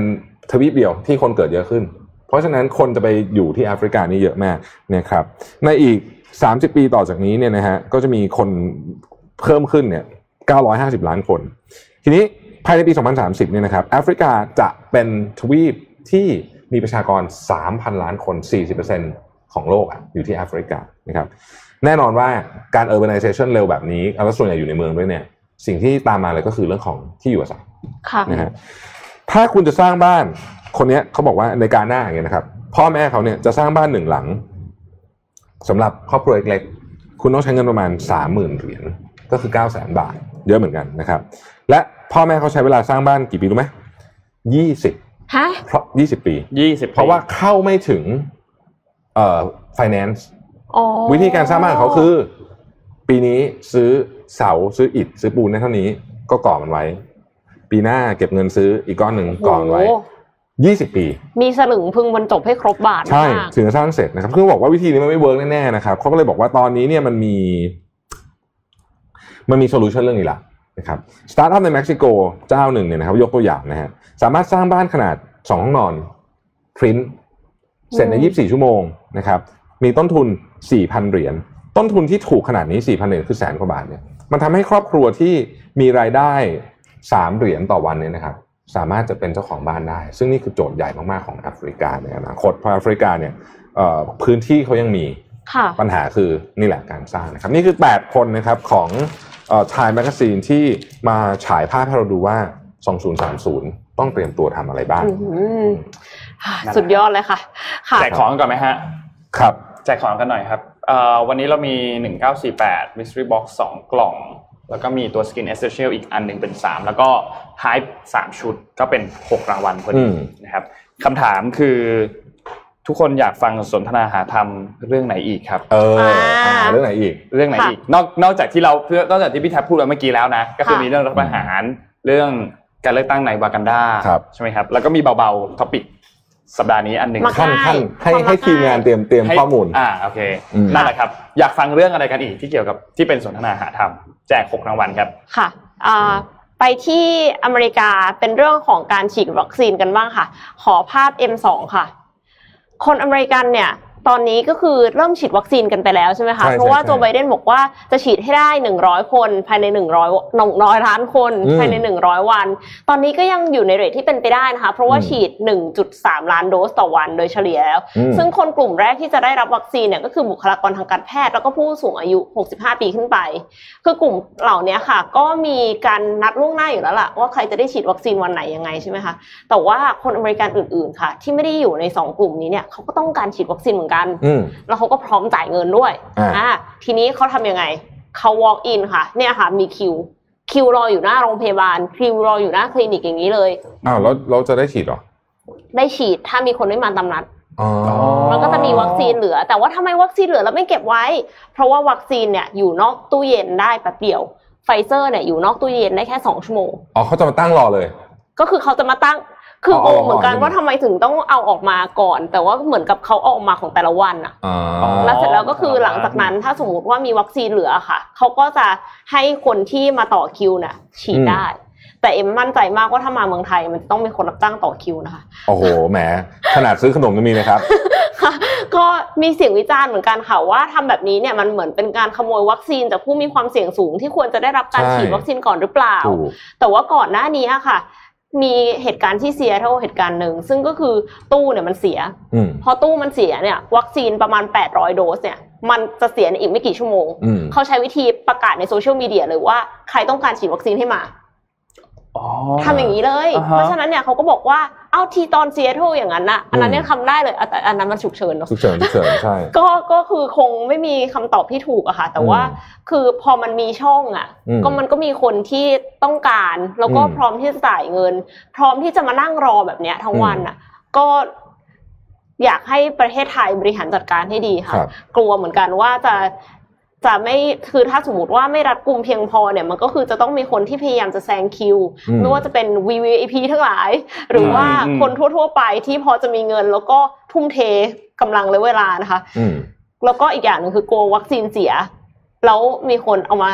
ขายตลาดมืดเลยไงน่ากลัวครับน่ากลัวนะฮะเออถ้าอย่างนั้นเนี่ยกลายเป็นว่ามันจะกลายเป็นอันตรายหกซึ่งมันน่าจะมีกว่แน่ๆในใน black market เนี่อืยมกลัวมากค่ะอะเล่าอย่างนี้ครับ ผมรู้พูดถึงวัคซีนนี่ผมคุยกับ กับกับคุณอาผมที่ที่อยู่นะครับก็อาผมเอ่ออายุเยอะแล้วอยู่ในกลุ่มอยู่ในกลุ่มเขาให้ฉีดก่อนนะฮะก็นี่แกฉีดครบสองเข็มละนะฮะแล้วก็บอกว่าแต่ยังทำตัวเหมือนเดิม ก็คือออกไปนอกบ้านเอ่อสองอาทิตย์ครั้งนะครับแล้วก็ไปซื้อแต่ของสด เพราะว่าชอบเลือกเองค่ะแต่จะไปตอนเจ็ดโมงตอนคนยังน้อยนะฮะแล้วก็จดไว้เลยว่าจะเอาอะไรบ้างเข้าไปถึงก็รีบรีบเข้ารีบออกนะครับ ใส่แมสสองชั้นมี face shield เพราะกลัวมือไปแตะตากลับบ้านเอาทุกอย่างผึ่งแดดหรือสเปรย์แอลกอฮอล์ก่อนเสร็จแล้วค่อยเก็บ อืมอะไรอย่างเงี้ย คือคนที่นู่นจะบอกว่าชีวิตเขาค่อนข้างจะคนคนที่ strict จะ strict มากโดยเฉพาะในรัฐใช่แบบอย่างแคลิฟอร์เนียที่มันระบาดเนี่ยนะคุณอาผมเขาก็บอกว่าเออมันก็นี่แหละ ก็ก็ต้องอยู่อย่างเงี้ยอยู่บ้านบอกว่าตอนนี้ก็อยู่บ้าน อืมอะไรเดินอยู่ในบ้านอะไรเพราะอย่างตัวเงี้ยเลขยังเยอะอยู่เนาะตรงเดินไปเดินมาอยู่ในบ้านไม่กล้าไปไหนเท่าไหร่วิ่งมาราธอนในบ้านนะฮะเออเดินเดินก็ออกกำลังกายในบ้านอะไรแบบเนี้ยนะครับโดนพาไปที่ข่าว GameStop กันครับ ตอนนี้เหมือนจะจบมหากราบแล้วจบแล้วเนาะจบแล้วน่าอ่าน่าจะจบมหากราบแล้วเดี๋ยวเอาราคาขึ้นมาให้ดูครับ ขอภาพขึ้นมาครับ ตอนนี้ราคาอยู่ที่ 90 ดอลลาร์ต่อหุ้นแล้วนะครับ ซึ่งก็อันนี้นนนนเอากราฟมาให้ดูในช่วงระยะเวลาหนึ่งเดือนเราจะเห็นว่ามันมีภูเขาเนาะ วันขึ้นขึ้นลงลงอยู่ตรงนั้น ตอนที่มันขึ้นไปพีคพีคสูงสุดก็คือช่วงประมาณ 400เกือบเกือบ400 เหรียญประมาณนี้ใช่ไหมครับประมาณ 300 กลางๆประมาณเนี้ยค่ะก็เรียกได้ว่าเป็นการจบมหากราบละเหมือนเขาใช้คำว่าแมงเม่าเริ่มแตกแถวละอืมคือตอนนี้เนี่ยมันมีประเด็นอันหนึ่งก็คือ ตอนช่วงจังหวะที่ราคามันยิ่งขึ้นอะทุกคนก็อยากซื้อเนาะอืมเพราะว่าเขาก็พยายามที่จะคิดว่าตัวเองจะออกทันร่วมมือกันแหละ ร่วมมือกันเพื่อที่จะแบบว่า เอาให้ราคามันขึ้นไปอ่าที่เฮดฟันที่มาช็อตเซลล์จะได้ขาดทุนเยอะๆ แต่ว่าตอนจังหวะที่มันลงเนี่ย ถ้าเรากะขาออกกันไม่ดีเนี่ยอืมมันก็เราก็ดยิ่งอยอะยิ่งละมันลงปุ๊บราคา เราก็ยิ่งอยากเอาออกเนาะอืมอยากเอาออก มันก็น่าจะมีคนที่ไปติดดอยกันเนี่ย พอสมควรเหมือนกันในช่วงในช่วงสองสามวันนี้ เพราะว่าราคาก็ลงวันหนึ่งเนี่ยก็สามสิบเปอร์เซ็นสี่สิบเปอร์เซ็นเหมือนกันนะครับ ก็อย่างที่เห็นว่าเมื่อวานนี้เนี่ยลงมาก็หกสิบเปอร์เซ็นเลยนะครับ อยู่ที่เก้าสิบเหรียญแล้วแล้วแต่ว่าเรื่องของหุ้นตัวอื่นล่ะ พวก AMC AMC ก็ลบเหมือนกัน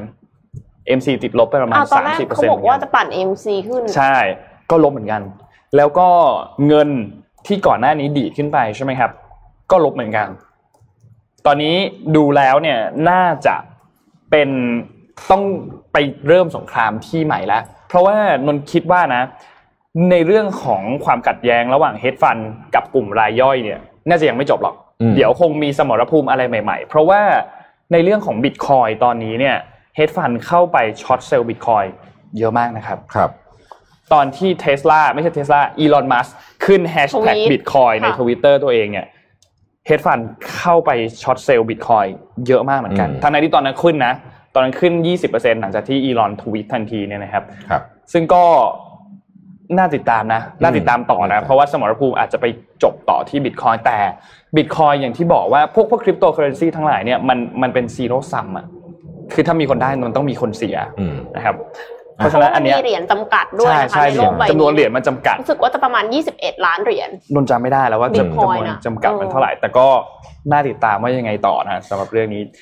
พาไปแล้วก็ข่าวมีอีกอันหนึ่งคือ MGM ครับ MGM Studio เนี่ยเขาทำการซื้อลิขสิทธิ์เรียบร้อยแล้วครับ ของตัวมหากาบเกมเรื่องนี้เหรออ๋อใช่ ก็คือ M- MGM เนี่ยทำหนัเป็นงสแน่นอนตูดิโอละจากฮอลลีวูดเนาะเขาก็จะเตรียมสร้างภาพยนตร์เกี่ยวกับเรื่องนี้ละอืมนะครับ ก็ได้คุณคาเมรอนแล้วก็ไทเลอร์ วิงเคิลวอสส์นะครับซึ่งเป็นฝาแฝดที่เคยฟ้องมาร์คซักเกอร์เบิร์กนะครับ อันนี้เป็นข้อมูลจากเพจทันโลกจาก Trader KP เนาะก็ มาร่วมเขียนบทด้วยอืมนะครับน่าติดตามนะอันนี้น่าติดตามมาก น่าจะเป็นแบบเหมือนแนวแนวแบบ Big Short อะเอ่อมเป็นแบบ Big Short ภาคสองน่าจะสนุกน่าจะน่าจะสสนุนุกกน่าจะสนุกมากครับอืมอะผมพาไปข่าวนี้ที่เอ่อทางประเทศกลุ่มนอร์ดิกนะฮะคืออย่างนี้ ผมว่าข่าวนี้เราควรคิดตามด้วยนะฮะประเทศไทยนะฮะขอภาพ T8นะครับในยุโรปเนี่ยนะฮะถ้าพูดถึงบริการสตรีมมิ่งนะฮะต้องบอกว่าถูกยึด ใช้คำว่ายึดเลยแล้วกันนะ โดยยักษ์ใหญ่จากสหรัฐทั้งสิ้นเลยค่ะนะครับ ตั้งแต่ Netflix อเมเนี่ย Netflix คือน้ำเงิน Amazon Prime คือเหลืองนะครับ ฟ้าคือ Disney Plus แล้วก็แดงคือ Apple TV ก็จะเห็นว่าเอ่อกวาดเรียบนะฮะในยุโรปเนี่ยนะครับมี subscription ทั้งหมดเนี่ย144 141 ล้านคนนะครับ86%ของ subscription คือบริษัทจากสหรัฐนะฮะเอิ่ม ยุโรปเนี่ยตามกันไม่ทันเลยทีเดียวนะครับ แล้ว Netflix เองเนี่ยก็ทำคอนเทนต์ original ตามพื้นที่เนี่ยเยอะมาก เช่นที่เยอรมันก็มี Dark ใช่ไหมฮะ ที่ฝรั่งเศสก็มีลูแปงนะฮะที่ครับเพิ่ง on air ไป Dark สนุกมาก Dark สนุกมากแต่ว่าต้องแต่มันงงอะมันเหนื่อยมากตั้เลยงใจดูเลยอะ Dark มากเหนื่อยนะแบบเหนื่อยมาก ปีนี้ Netflix ประกาศมาแล้วว่า จะใช้เงินทำคอนเทนต์ทั้งหมด 17,000 ล้านเหรียญ 17,000ล้านเหรียญสหรัฐเยอะมากมากเยอะมากมากจริงๆเยอะมากครับแหละเยอะมากจริงๆคือสตูดิโอใหญ่ๆยังไม่ใช้เงินเยอะขนาดนี้เลยเนี่ยนะครับประเด็นที่จะคุยไม่ใช่เรื่อง Netflix แต่จะคุยบริษัทชื่อหนึ่ง ซึ่งเราอาจจะไม่เคยได้ยินชื่อมาก่อนนะครับมันคือบริษัทชื่อ Nent N E N T นะครับก็เป็นสตรีมมิ่งเล็กๆนะครับแต่สตรีมมิ่งเล็ก ๆ อันนี้เนี่ยนะครับเป็นที่ 2 รองจาก Netflix ในสวีเดนเดนมาร์กฟินแลนด์และนอร์เวย์นะครับมี subscription เนี่ยนะครับ อยู่ที่ประมาณ4ล้าน2แสนคนนะครับก็เป็นคอนเทนต์ original ของเขาเป็นคอนเทนต์กีฬาของเขาสิ่งที่น่าสนใจก็คือแม้เขาจะเป็นที่ 2 ในเชิงของตัวเลข subscription แต่เขาเป็นที่ 1 ในเชิงของรายได้นะชนะ Netflix เพราะว่าแพ็กเกจเขาขายแพงกว่าเพราะเขามีกีฬาด้วยนะครับอะไรที่มีกีฬาก็จะแพงกว่านะครับคำถามที่น่าสนใจก็คือว่าเฮ้ยแล้วคนอื่นหายไปไหนหมดอืมนะครับสิ่งที่เกิดขึ้นในยุโรปก็คือว่าคู่แข่งของเน้นเนี่ยพวกช่องทีวีต่างๆนะครับสกายอะไรพวกเนี้ยนะฮะยกตัวอย่างคอนเซอร์เวทีฟมาก ในเรื่องของสตรีมมิ่งเนี่ยถ้าคะแนนเต็ม 10นะฮะสิคือ Netflix เนี่ยนะครับยุโรปเนี่ยอยู่ประมาณ 2 อันนี้คือ CEO ของ Nent เขาบอกเนี่ยนะครับแล้วเขาก็บอกว่า สิ่งที่มันทำให้เขามาทำสตรีมมิ่งเนี่ยหรือหรือทำให้คู่แข่งของเขาเนี่ยที่เป็นรายใหญ่ไม่มาทำสตรีมมิ่งเพราะว่าการการผละหรือว่าการทิ้งธุรกิจทีวีที่มีเงิน advertising เข้ามาเนี่ย มันยากมาก เพราะว่ามันเป็น 99.9%เหมือนเหมือนทุนทำธุรกิจทีวีมีเงินโฆษณาเข้ามาโอ้มันจะค่ะทิ้งมันทิ้งไม่ได้ มันก็เลยยึกยึกยักยักก็ไม่ได้ทำสักที แต่พอในบริษัทนี้เนี่ยแต่ก่อนก็ทำทีวี แต่ว่าเขาอยู่ที่สามที่สี่อืมเขาก็เลยแบบเออก็ก็เป็นไม่ค่อยได้อยู่แล้วมวยรองเออเป็นเป็นมวยรองมากก็เลยมาลุยที่เอ่อสตรีมมิ่งนะครับแล้วตอนนี้เนี่ยก็กลายเป็นต้องบอกว่าใหญ่ที่สุดในนอร์ดิกนะฮะแล้วก็เป็นผู้เล่นสำคัญมากที่สุดเลยแหละของยุโรปก็ว่าได้นะครับทีนี้เนี่ย เขาก็เริ่มที่จะอยากจะขยายแล้วนะครับ อยากจะขยายออกไปนอกออกลุ่มประเทศนอร์ดิกแล้วนะครับ ก็คาดการณ์ว่าจะไปที่สหรัฐอเมริกา และอีกหลาย ๆ ประเทศในเอเชีย เพราะเขาเชื่อว่าคอนเทนต์ของเขาเนี่ยมีความ original มาก ๆ นะครับ ขณะนี้เนี่ยเขาคาดหมายว่าจาก 4 ล้านกว่าคนตอนนี้เนี่ยเขาอยากจะมี subscription subscriber สัก 10 ล้านคนในปี 2025 นะครับ ที่ผมบอกว่าน่าสนใจเพราะว่า ประเทศไทยก็น่าคิดอะไรอย่างนี้เหมือนกันนะ เราเก่งมากในเรื่อง soft power เนี่ยใช่ใช่เรื่องอืม entertainment อะไรอย่างเงี้ยค่ะ เราทำได้ผมเชื่อว่าเราทำได้ดีไม่แพ้เกาหลีถ้าทำกันทั้งองคาพยพใช่ถ้าตั้งใจนะคะอืมครับตั้งใจค่ะ มาที่ประเทศเพื่อนบ้านกันบ้างค่ะ ประเทศเพื่อนบ้านที่จะแซงเราตลอดเวลาไปแล้วนะคะ ขอภาพ M4 ค่ะ เวียดนามค่ะ เวียดนามเนี่ยที่ผ่านมาเป็นประเทศที่น่าจับตามองมาก เพราะว่าเมื่อไม่กี่อืมปีที่ผ่านมาเนี่ยก็ทำการ ตกลงการค้ากับหลายประเทศนะคะแล้วก็ประสบผลสำเร็จด้วยดี แล้วตอนนี้เนี่ยก็กลายเป็นจุดหมายปลายทางของบรรดาบริษัทข้ามชาติทั้งหลายที่อยากจะย้ายออกมาจากจีนด้วยอืมในปี 2563 ค่ะเนื่องจากผลกระทบของโควิด -19 ประกอบกับภัยธรรมชาติ แล้วก็เศรษฐกิจซบเซาทั่วโลกนะคะ GDP ของเวียดนามเนี่ยมีแนวโน้มโตต่ำสุดในรอบ 30 ปีนะคะ แต่ว่าโตค่ะอืม ก็ยังโตอยู่ 2.91%นะคะ แล้วก็ถือว่าขยายตัวสูงเป็นอันดับต้นๆของโลกด้วยนะคะอืมทีนี้แต่ว่าในช่วงก่อนโควิด -19 เนี่ย เศรษฐกิจเวียดนามเคยโตเฉลี่ยถึงปีละ 6%แล้วล่าสุดค่ะพรรคคอมมิวนิสต์เวียดนามเนี่ยได้อนุมัติแผนกระตุ้นเศรษฐกิจ 5 ปี ก็คือในปี 2564 ไปจนถึงปี 2568 นะคะ โดยใช้มาตรการคุมเข้มรับมือโควิด -19 อันนี้คือชัวร์อยู่แล้วนะคะ แต่ว่าที่น่าสนใจเนี่ยคือ เขาบอกว่าเขาอยากจะให้นักลงทุนต่างชาติเข้ามา แต่เขาไม่เน้นปริมาณค่ะอืมเขาเน้นคุณภาพ คำว่าคุณภาพเนี่ยคืออุตสาหกรรมไฮเทคอืมแล้วก็ตั้งเป้าข้อตกลงการค้าเสรีกับนานาประเทศรวมถึงแปรรูปรัฐวิสาหกิจอีกด้วยนะคะครับแล้วก็คาดว่าจะโต 6.5 ถึง 7%คือม GDP แต่ละปีอีก 5 ปีข้างหน้าเนี่ยจะโต 6.5 ถึง 7%เยอะมากเมื่อเทียบกับไทยอืมแล้วก็เริ่มจะหวั่นใจไม่ละหวั่นใจมานานละครับว่าประเทศเพื่อนบ้านจะแซงเราไปหมดนะคะอืมยังมีพม่า พม่าน่าจะ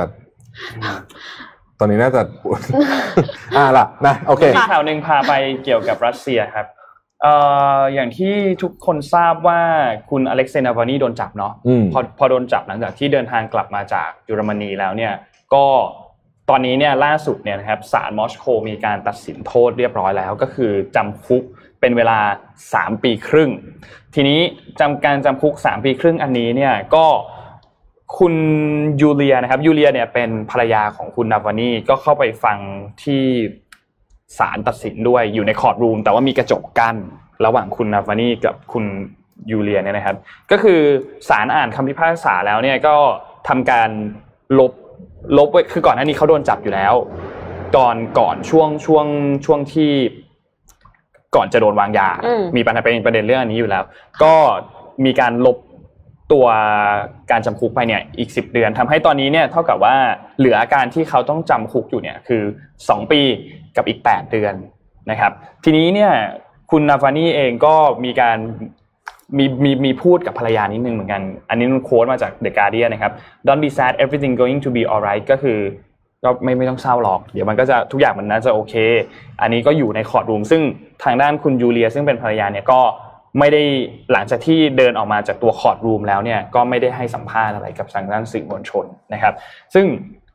ท่าทีอันนี้เนี่ยมันน่าสนใจตรงที่มันจะทำให้กลุ่มผู้ประท้วงที่อยู่ภายนอก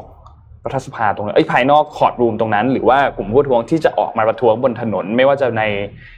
ในมอสโกหรือในเมืองอื่นๆเองเนี่ยจะยิ่งรุนแรงขึ้นหรือเปล่า อันนี้ก็น่าติดตามเหมือนกันเพราะว่าสถานการณ์ตอนนี้ในรัสเซียเองเนี่ยก็ต้องบอกว่า คะแนนความนิยมของปูตินเองในกลุ่มหมู่คนรุ่นใหม่ ไม่ค่อยดีเท่าไหร่อืมนะครับ แล้วก็ตอนนี้น่าจะเป็นจุดที่ทุกคนต้องติดตามอย่างใกล้ชิดมากๆ เพราะว่าเรื่องโควิดก็ไม่จบ อากาศก็หนาวมาก แต่คนก็ยังออกมาประท้วง แสดงว่าความรุนแรงในรอบนี้มันค่อนข้างรุนแรงจริงค่ะๆนะครับอืมนนท์พาไปอีกข่าวหนึ่งครับ เกี่ยวกับเรื่องของ รถยนต์ไฟฟ้าของ Apple ครับอืมก่อนหน้านี้เราได้ยินมาว่า Apple จะทำรถยนต์ไฟฟ้าค่ะใช่ไหมหรือโปรเจกต์ละแล้วก็มีเข้าไปพูดคุยกับคุณใด มีการเจรจากันจริง ๆ อันนี้อยากทั้งสองฝ่ายออกอยากมา อยากทายชื่ออะเดี๋ยวเดี๋ยวเดี๋ยวอ่าได้อยากอยากได้ทายชื่อว่าแบบว่ามันจะชื่ออะไรเออเออเออเออทีนี้เอ่อนอกจากที่เขาไปเจรจากับคุณใดแล้วเนี่ยว่าจะทำการสร้างตัวรถยนต์ไฟฟ้าขึ้นมาเนี่ยนะครับ มีการไปเจรจากับบริษัทอื่นด้วยอืม GM อืม General Motor General Motor เนี่ยเป็นบริษัทผลิตรถยนต์จากสหรัฐอเมริกานะครับ มีแบรนด์อยู่ภายใต้มากมาย พวก Chevrolet เนาะ มี GMC มี Cadillac เนี่ย แล้วก็อีกค่ายหนึ่งจากยุโรปที่ Apple ไปเจรจาด้วยก็คือ PSA ครับถึงซึ่ง PSA เนี่ยมีเปอร์โยอ๋ออ่า ก็เข้าไปเจรจาอันนี้เหมือนกัน ซึ่งน่าสนใจมากนะ เพราะว่า แน่นอนว่าเขาคงไม่ได้จะเปิดตัวรถยนต์ไฟฟ้ารุ่นเดียวแน่นอนอะอืมน่าจะมีหลาย ๆ รุ่นเนี่ยออกมานะครับ ซึ่งแพลตฟอร์มอันหนึ่งที่เป็นแพลตฟอร์มรถไฟฟ้าของ Hyundai เนี่ยที่มันเรียกว่า E-GMP เนี่ยนะครับ คือ Apple เนี่ยเขาก็มีการถูกวิเคราะห์แล้วกัน ว่า Apple น่าจะสร้างขึ้นบนแพลตฟอร์มรถไฟฟ้า eGMP ของคุณไดนะครับ ซึ่งรับหน้าที่ผลิตให้กับรถยนต์ Hyundai เนี่ยโรงงานเนี่ยเขาอยู่ในสหรัฐนะครับ ส่วนรุ่นถัดๆไปเนี่ยทาง Apple ก็คงเจรจากับ ค่ายอื่นๆอย่างที่บอกไปเหมือนกันนะครับเพราะฉะนั้นอันนี้เนี่ยน่าจะเป็นประเด็นที่เอาจริงละ รอบนี้ Apple ดูเอาจริงที่สุดแล้วนะครับ เป็นการเขาก็ทำของที่เขาถนัดอะประแล้วมาทก็ไปไม่ได้หานะบริษัทอื่นๆที่เขาถนัดประมาทเขาไม่ได้เลยนะครับใช่เราเห็นจากหูฟังมาแล้วนะว่าตอนแรกก็ไปค่อนแคะเขาเยอะมากนะค่ะทั้งหูฟังในที่สุดนาฬิกาก็โดโดนนค่อนแคะนะคะหมดอะเออชอบ ชอบชอบไอไอคาโปรแม็กซ์ไอคาโปรแม็กซ์นี่นี่ขอพาไปข่าวนี้นิดนึงเพราะผมอ่านแล้วผมไม่ค่อยสบายใจเท่าไหร่ แล้วก็รู้สึกว่ามันมีโอกาสเกิดขึ้นที่เมืองไทยเหมือนกันนะครับขอภาพทีหนึ่งที่เจ็ดค่อยๆเปิดไล่ไปดูเลยก็ได้ฮะคือคือจริง ๆ ข่าวมันก็ตรงไปตรงมา ถ้าใครเคยไปเวนิสจะนึกโรงแรมนี้ออกแน่นอนนะครับโรงแรมนี้ชื่อว่าเบจิลิโอนีโฮเทลลูน่านะครับเป็นโรงแรมแบบสำคัญมาก ๆ เลยของเวนิสนะครับเมื่อวานนี้ก็มีข่าวบอกว่ารูเบนบรัเ e อร์ซึ่งเป็นมหาเศรษฐี พี่น้องนะครับที่ลงทุนในอสังหาริมทรัพย์ค่ะเนี่ยเพิ่งซื้อโรงแรมนี้ไปในมูลค่า 100 ล้านยูโร ซึ่งถือว่าค่อนข้างถูกมากนะครับอืมสำหรับโรงแรมที่เป็นประวัติศาสตร์แบบนี้เนี่ยนะฮะก็มาจากสาเหตุที่ว่าโรงแรมขาดรายได้จากโควิด -19 นะครับพี่น้องคู่เนี้รูเบนบรัเ e อร์เนี่ยนะครับกว้านซื้อโรงแรมในสหรัฐและยุโรปเนี่ยไปมโหฬารเลยตั้งแต่โรงแรมที่เป็น iconic มาก ๆ เช่น Surrey Hotel ที่นิวยอร์กนะฮะอืมนี่เป็น iconic เลยนะครับเอ่อคอรินเชียที่โรมนะฮะอะไรต่างๆนานาเหล่านี้ แล้วก็จะมาทำ refurbish นี่เป็นโรงแรมที่2นะของเวนิสที่เขาซื้อไปนะครับเขาซื้อไปก่อนหน้านี้คือ Il Palazzo เนี่ยซื้อไปแล้วปี 2017 นะครับนั่นก็ครับโรงแรมใหญ่เหมือนวิวกันสวยมากเลยอะโอ้โรงแรมนี้สวยมากโรงโรงแรมนี้เป็นโรงแรมที่สวยมากนะฮะคือเขาเชื่อว่าเดี๋ยวคนเนี่ยจะกลับมาเดินทางเยอะเหมือนเดิมค่ะนะครับแล้วตอนนี้ก็ไล่ซื้อโรงแรมตั้งแต่ในไมอามี่เวกัสอีบิซานะครับไปจนถึงลอสแองเจลิสและอีกหลายที่ในเอเชียก็กำลังจะเข้าซื้อเหมือนกันเนี่ยนะครับ ซึ่งอันเนี้ยเป็นสิ่งที่สมาคมโรงแรมไทยเป็นห่วงมากค่ะ ภาพนี้เลยนะฮะภาพนี้เลยก็คือว่าเนี่ยโรงแรมเหล่านี้ซึ่งเป็นโรงแรมที่เป็นไอคอนิกของเมืองเนี่ย จะถูกเปลี่ยนมือโดยโดยโดยโดยความจำเป็นนะอืมเราไม่อยากเห็นเนาะเราเราเราเราเราเราเราเสียใจถ้าโรงแรมดีๆของประเทศไทยที่เคยเป็นของคนไทยนะค่ะจะต้องเปลี่ยนมือเพราะเพราะเหตุผลนี้นะครับใช่เพราะฉะนั้นการตั้งกองทุนที่เราเคยคุยกันก่อนว่า ตั้งกองทุนมาซื้อหุ้นรัฐบาลตั้งนะเพราะเป็นคนเดียวที่มีเงินตอนนี้ตซื้อหุ้นเขาตอนนี้ใช่ไหม เสร็จแล้วก็มีข้อตกลงกันว่า เดี๋ยวคุณไปทำกิจการรอมันกลับมา คือตอนเนี้ยถ้าถ้านักท่องเที่ยวกลับมาเขาอยู่ได้แน่ๆอืมเพราะฉะนั้นก็คือเหมือนกับยืดอายุให้เขานิดนึงอะแล้วพอมันกลับมาเขาก็เอาเงินที่เขาหาได้อะไปซื้อหุ้นคืนกลับมาเห็นด้วยมากเลยนะค่ะฮะอันนี้คือคือวิธีการที่ที่ที่ความเสี่ยงรัฐบาลก็ไม่เยอะมากด้วยค่ะนะฮะอืม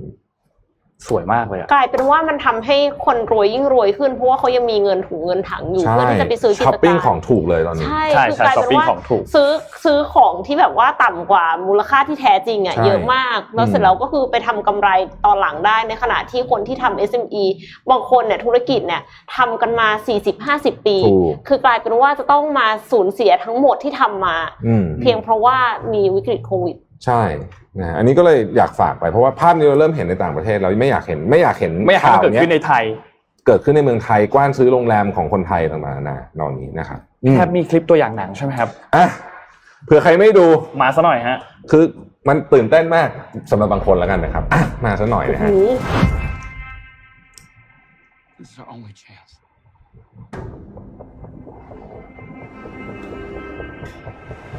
We have to take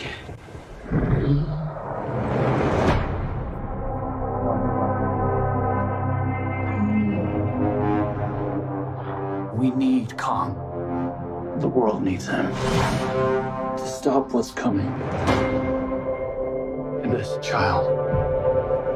She's the only one he'll communicate with. I knew that they had a bond. She had nowhere to go, so I made a promise to protect her. And I think that in some way, Kong did the same.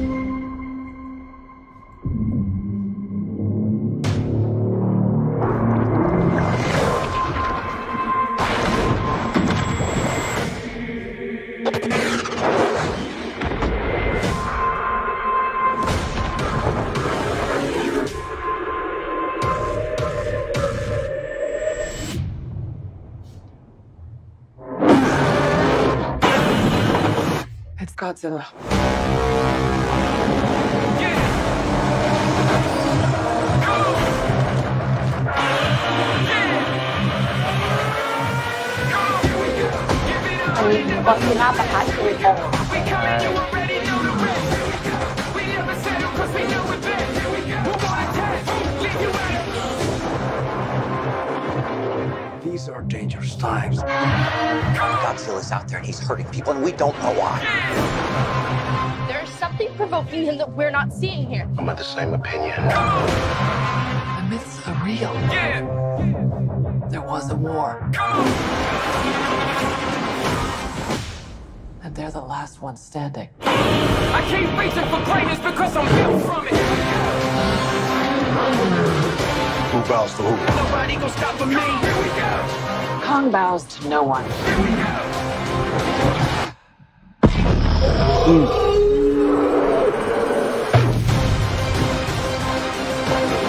คือ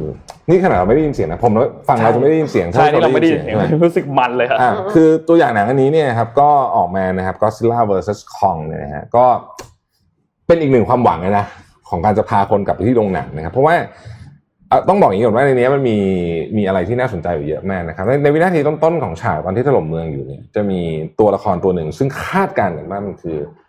เมก้าก็อดซิลล่าหรือว่าเมกมันอ่านว่าเมคก็อดซิลล่าอะไรเนี่ยนะครับเป็นตัวก็อดซิลล่าเหล็กอะก็อดซิลล่าหุ่นยนต์อะนะฮะที่ต่างดาวสร้างมาอะไรอย่างเงี้ยนะครับแล้วก็ในเรื่องนี้เนี่ยก็อดซิลล่าเป็นตัวเป็นตัวร้ายอืมใช่ไหมเป็นตัวร้ายมาทำลายโลกมนุษย์แล้วคองมาช่วย ก็น่าสนใจมันก็มีทฤษฎีเยอะแยะมากมายเช่นเอ๊ะหรือว่ากอซิล่าที่มาเป็นตัวปลอมคือไอตัวหุ่นยนต์เหล็กอ่าปลอมตัวกอซิล่าเพราะว่าในในการ์ตูนมันเคยมีอย่างนั้นทีหนึ่งนะครับแล้วก็มันก็มีอีกหลายแง่มุมในหนังเรื่องนี้ที่น่าสนใจในเรื่องของว่า เอ้ย คองเมื่อกี้เห็นไหมว่ามีอาวุธ ใช่ใช่มีอาวุธขวานเนี่ยที่รับมือกับอะตอมิกเบรธได้อะไรแบบนี้เนี่ยนะครับ ก็ทำเอาคนตื่นเต้นมากก็จะบอกว่า นี่ก็เป็นความสุขเล็กๆน้อยๆในยามที่ทุกคนเครียดนะก็คือ ภาพยนตร์ที่ยังคงรวบรวมแฟนๆได้เยอะนะครับ แล้วก็ผมเชื่อว่าเรื่องนี้เนี่ยแหมนะครับ มันแน่นอนนะฮะรอติดตามเลยนะฮะมีนาคม นะครับในโรงภาพยนตร์ไอ้อย่างนี้ต้องดูในโรงจริงใช่เพราะว่าใช่โปรดักต้องชั่นดูในโรงการตุ้มแล้วตามัมนมากคือทั้งเสียงทั้งภาพมันต้องแบบๆใช่ต้องอิมเมอร์ซีฟมากนะครับอะต้องดูเลยนะฮะค่ะต้องต้องลองดูนะครับอะเรามีอะไรอีกวันนี้เอ่อเอ็มขอปิดท้ายข่าวหนึ่งแล้วกันค่ะ เป็นข่าวจีนค่ะ ขอภาพ M5 ค่ะ จีนเปิดตัวธนาคารข้อมูลวิทยาศาสตร์นะคะ เออไม่ใช่อันนี้ค่ะ จีนเปิดตัว ข้อธนาคารข้อมูลวิทยาศาสตร์เพื่อส่งเสริมแบ่งปันความสำเร็จนะคะ ศูนย์ข้อมูลเครือข่ายคอมพิวเตอร์ CNIC สังกัดสถาบันวิทยาศาสตร์จีน CAS เปิดบริการธนาคารข้อมูลวิทยาศาสตร์นะคะ ซึ่งธนาคารข้อมูลวิทยาศาสตร์คืออะไร คือแพลตฟอร์มในการจัดเก็บข้อมูล สนับสนุนการตีพิมพ์ และแบ่งปันข้อมูลที่เกี่ยวข้องกับงานวิจัยทางวิทยาศาสตร์ ระดับนานาชาติ และส่งเสริมความร่วมมือระดับโลก เพิ่งรู้ว่า ข้อมูลวิทยาศาสตร์เนี่ย ธนาคารที่ว่าเนี่ยมีอยู่เจ็ดแห่งทั่วโลกนะคะอ๋อความรู้ใหม่ แต่ว่าที่เนี่ยเป็นที่แรกของจีน แล้วก็นอกจากนี้ยังมีการเปิดเปิดบล็อกเชนสำหรับการยืนยันสิทธิ์ในผลงานด้านวิทยาศาสตร์ และวารสารข้อมูลทางวิทยาศาสตร์ออนไลน์สำหรับการแลกเปลี่ยนทางวิชาการอีกด้วยค่ะอืมหวังเป็นอย่างยิ่งค่ะ ว่าจะทำให้ การวิจัยทางวิทยาศาสตร์เนี่ยก้าวหน้าอย่างรวดเร็วยิ่งครับขึ้นไปอีก เพราะว่าถ้าสมมติว่าคือเชื่อว่าคนเก่งอะมีอยู่ในหลายประเทศอะใช่แต่ว่าใช่ถ้าเขาไม่แชร์ข้อมูลกันอะ มันก็ต่างคนก็ต่างคิดต่างคนก็ต่างทำแล้วมันก็จะช้าข้อมูลที่สามารถมาต่อยอดได้ของประเทศอื่น ๆ แล้วอะก็คาดหวังว่าจะก้าวหน้าเร็วขึ้นแล้วก็ช่วยแก้ปัญหาหลาย ๆ อย่างรวมถึงภาวะโลกร้อนด้วยนะคะอืมช่วงนี้จีนมี movement อะไรแบบนี้เยอะมากเลยอะล้ำมากเออล้ำตลอดเลยคือ ไม่ว่าทางอวกาศหรือว่าอื่นๆอะครับ คือถ้าใครอยากติดตามพวกแบบข่าวที่มันเกี่ยวกับจีนน่ะแนะนำเว็บซินหัวไทยนะใช่ดีมากเลยนะข้อมามูลไวมากค่ะข้อมูลทำมาดีมาก คือซินหัวเนี่ยมันเป็นสำนักข่าวของทางจีนเนาะโอเค เราทุกคนทราบกันอยู่แล้วว่าจีนเขาควบคุมสื่อประมาณหนึ่งเนาะมีการควบคุมซินหัวเองก็เป็นหนึ่งในสื่อที่เป็นสื่อหลักของจีนมากๆข้อมูลต่างๆที่มันเป็นอินไซต์เนี่ยเราจะเห็นในซินหัวไทยเนี่ยค่อนข้างเร็วมากเพราะข้อมูลเขาจะส่งกันโดยตรงเลยก็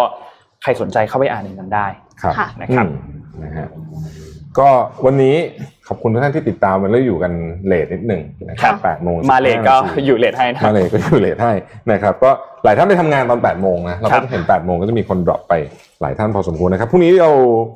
มาพบกันอีกรอบหนึ่งนะครับ วันนี้ขอขอบคุณสปอนเซอร์จาก All New Isuzu MU-X นะครับเหนือเหนือกว่าทุกความเชื่อเหนือทุกความสำเร็จนะครับขอบคุณ Nescafe Americano นะครับ สัมผัสสุนทรีย์จากกาแฟชั้นดี ยกระดับประสบการณ์การดื่มกาแฟนะครับขวดนี้นะครับ ขอบคุณ SCB ที่อยู่กับเรามาตั้งนานมากแล้วนะครับ แล้วขออยู่กันไปเรื่อยอยู่ๆกันนะครับยาวๆขอบครับอยู่กันคุณข้อมูลยาวๆจาก Wealth Advisory นะครับแล้วก็สุดท้ายสำคัญมากขาดไม่ได้เลยนะครับ ต้องขอบคุณ